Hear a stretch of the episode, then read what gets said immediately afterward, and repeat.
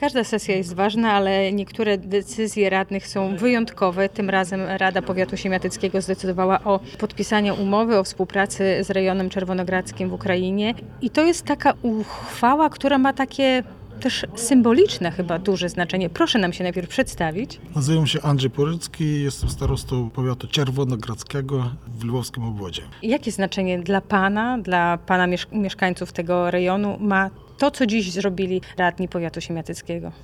Chciałbym powiedzieć, że naprawdę bardzo dziękuję za taką uchwałę, że wszystkie radne uchwalili, 15 osób uchwaliło to.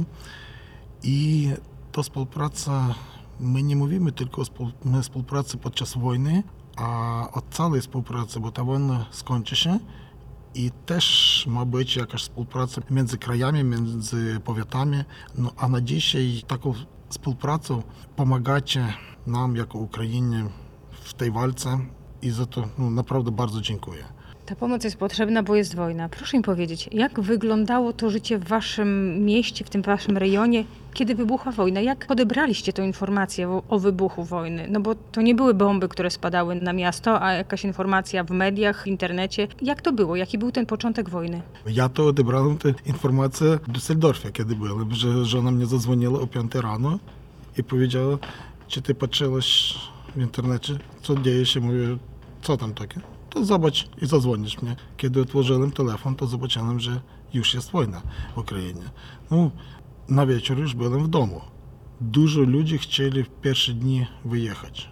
Стояли bardzo, bardzo duże kolejki, takie, że po 7, po 8 kilometrów. Ja jak wjeżdżałem na Ukrainie, to polska celniczka parę razy mnie pospytała, czy ja naprawdę chcę wrócić na Ukrainę. No, Ona nie wierzyła w to. i to był tylko jeden samochód, jaki wracał, a tysiące samochodów, jakie stojały, żeby wyjechać do Polski, uciec. No na dzisiaj to jest troszkę po innemu. Dużo ludzi wraca, dużo mężczyzn, jakie pracowali i w Polsce, i w Europie, oni wracają, żeby walczyć. Także no, do ostatniego momentu nikt nie wierzył, że ta wojna będzie. Gdzieś tam ludzie rozumieli, że coś nie tak, coś dzieje się, jakaś walka, ale nie wojna, taka duża, cała wojna. W to nikt nie wierzył.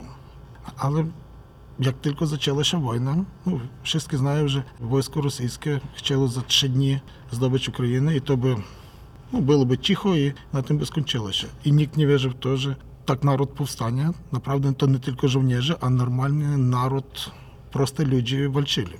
O was opowiada się legendy, o tej babci, co ogórkami rzuciła, czy nakarmiła jakoś tam tą szkodliwą potrawą. To są czasami rzeczy, które trochę bawią, bo też potrzebne jest czasem takie poczucie humoru w tych takich trudnych czasach. Ale rzeczywiście wy robicie rzeczy, o których nikomu się nie śniło, że tak to będzie wyglądać. Pan powiedział, że chcieli, żeby w ciągu trzech dni wojna się skończyła i koniec. Ja przypuszczam, że nie byłby koniec, bo szaleniec, który roz- rozpętał tą wojnę, pewnie nie powiedziałby stop. No ale właśnie, ale wy podnieśliście głowę i zrobiliście coś, czego nikt się nie spodziewał. No ja myślę, jakby tak było, mm, że za trzy dni i wojna skończyła się, to on by zobaczył, jak to lekko idzie, to czemu będzie nie iść dalej, powiedzmy tak. To tak by było. No i naprawdę nikt, ja myślę, w całym świecie nikt nie wierzył w to, że tak ukraiński naród może zatrzymać takie duże wojsko, powiedzmy tak. To jest druga armia w świecie. No, to teraz u nas jest takie, piszą w internecie, że kiedy Rosja pospytała Chinów, żeby pomóc wojskową, to druga armia poprosiła pomoc w trzeciej armii, żeby walczyć z 28 armią w świecie. Także to nie jest druga armia. To jest po prostu dużo ludzi, ale to jest wojsko takie, jak na mnie, to nie jest wyszkolone wojsko. I oni walczą, bo trzeba walczyć. A my walczymy za swoją swobodę. Jak dziś wygląda życie tam w Pana regionie? Czy są firmy, które pracują, czy nie wiem, czy dzieci mogą chodzić do szkoły? Jak wygląda takie codzienne życie? Codzienne życie to dzieci mają online uczenia, nie chodzą do szkoły. W przedszkolu też nie, ma, nie chodzą, bo tam e, mieszkają ludzie ze wschodu. Prawie wszędzie u nas mieszkają ludzie ze wschodu. No i każdy dzień te alarmy. Po dwa, po trzy razy w dzień w nocy często jest alarmy. Wczoraj to było, że najwięcej rakiet z początku wojny było puszczone na Ukrainę. To było akurat wczoraj wieczorem. Już wszystkie przyzwyczaili się do tego, że alarm może być każdej chwili. No i pomagać jako wolonterzy. Kto pomaga tym ludziom, jak jest na miejscu, że przyjechali, bo dużo ludzi przyjeżdżają, nic nie mają z sobą. Jak wyszli z domu, czym wyszli z domu, tak i przyjeżdżają. Pomagają sprowadzają ludzi, kto zatrzymuje się, kogo sprowadzają na granicę, żeby przeprowadzić dalej i gotujemy pomoc tam na wschód, bo jak u nas to jeszcze można coś kupić w sklepach, to na wschodzie tam ciężko, bardzo ciężko. Z jedzeniem, z tym wszystkim, dlatego trzeba tam przeprowadzać. Czyli ta pomoc, która z Polski trafia do zachodniej części Ukrainy, to ona nie zostaje u was. 98% tej pomocy idzie dalej na wschód. Ну, dwa odsetki to zostaje tutaj, bo jakiś odzież, coś takie, to zostaje się тут, bo jak ja mówiłem, że ludzie przyjeżdżają w ogóle bez niczego.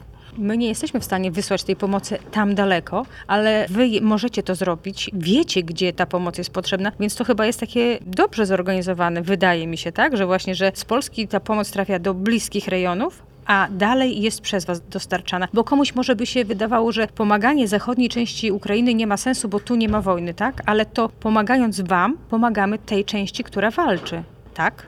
Tak, tak, na 100% tak. Ми тут на Західній Україні, направді так, як люди, які мешкають на Західній Україні, то ми не потребуємо, бо ми можемо піти до скlepу і купити.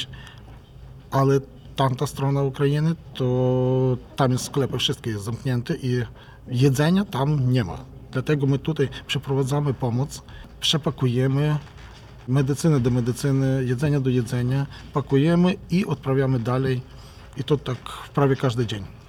Czy można powiedzieć, że coś jest bardziej potrzebne, że czegoś potrzebujecie mocniej, tamci, którzy właśnie w tej wschodniej Ukrainie, że coś jest szczególnie potrzebne, żeby takie wysyłki organizować dla Was?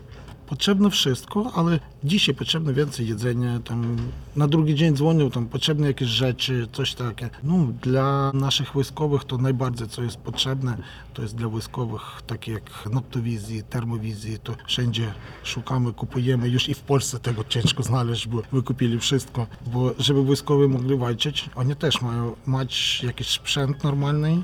Także no, potrzebujemy prawie wszystko. Dzisiaj więcej tego, jutro więcej innego. Przyjechał Pan teraz do, do Polski, do powiatu siemiatyckiego, do Drohiczyna też między innymi. Spotyka Pan tu też wielu mieszkańców Ukrainy. Tutaj są właśnie Ukraińcy. Tak, dużo, bardzo dużo Ukraińców. W tym hotelu, co ja mieszkam, to dużo kobiet ukraińskich z dziećmi. Za to jeszcze raz podziękowanie polskiemu narodu, że przyjęli tyle ludzi, bo w te pierwsze dni, teraz już nie ma kolejek na granicy, a w pierwsze dni bardzo dużo kobiet jechało. Teraz jadą te, że wywożą ewakuacyjnymi pociągami ze wschodu, to te przyjeżdżają do nas, ktoś zostaje się, kogoś sprowadzamy jeszcze na granicę, ale już takich kolejek, jak, jakie były pierwsze dni, że można było przyjechać na granicę i stojało w kolejce półtora-dwa tysięcy osób, takich już nie ma. Pan powiedział tu takie jedno zdanie na sesji, że ludzie na początku pytali, kiedy skończy się wojna, a dzisiaj to pytanie brzmi inaczej. Dzisiaj w Ukrainie nawet nikt nie myśli po innemu, jak tylko kiedy my zwyciężymy. I to kropka. Innego nie może być. A proszę mi jeszcze powiedzieć, skończy się ta wojna, bo ona musi się skończyć. To jaki jest ten Czerwonograd, ten pana rejon? Co tam takiego jest, że kiedyś możemy jako ten kraj zaprzyjaźniony zechcielibyśmy tam przyjechać? Co wy tam macie? Co pan powie o swoim regionie? Jako kraj zaprzyjaźniony, no najpierw chcę powiedzieć, że już mamy współpracę z Polską, mamy współpracę z gminą Drugicin. My mamy taki projekt Bóg łączy nas. I w tym projekcie, to jest turystyczny projekt. Dzisiaj to też jeździłem na takim katamaranie, co nie zdążyłem jeszcze kupić w Ukrainie, ale ja myślę, że wojna skończy się i to wszystko my zdążymy zrobić. Co u nas jest ciekawego? To jest taki kraj, gdzie jest dużo kopalń Kopalni. kopalni, ale natura jest bardzo ładna, także ja zapraszam wszystkich. Też jest takie zabytki stare. Ja zapraszam odwiedzić, zobaczyć. No, do nas można i teraz przyjeżdżać, także żadnych problemów z tym nie ma. No, jak nie boję się alarmów tych, to można przyjeżdżać. Tak jak czasami widzimy w telewizji, że jacyś celebryci, aktorzy przyjeżdżają do Was, trochę może, żeby się pokazać, ale też, żeby zwrócić uwagę świata, że jest Ukraina, że jest wojna i żeby o tym nie zapominać. Mi się wydaje, że takie odwiedzanie się to nie jest dziś tylko takie promowanie się, popisywanie, ale to jest właśnie za każdym razem taki symbol. Takiego, zobaczcie, jest Ukraina, walczą. Tak, Dużo prezydentów prawie wszystkich państw już byli u nas w Ukrainie, żeby pokazać, że oni z Ukrainy, że państwo, całe kraje z Ukrainy jest. No i ja myślę, że ciężko gdzieś nie pamiętać o Ukrainie, bo dzisiaj wszędzie, myślę, że w całym świecie, kiedy jakieś nowości, to rozmawiają o Ukrainie, co tam dzieje się w Ukrainie. Ja pięknie dziękuję za rozmowę i życzę oczywiście, żeby, znaczy to nie wiem, czy to trzeba życzyć tego, no wszyscy tego chcemy, żeby wojna się skończyła. Tak, dziękuję i ja myślę, że te życzenia, te modlitwy, jakie w całym świecie idą za skończenie tej wojny, one sprawdzą się bardzo szybko.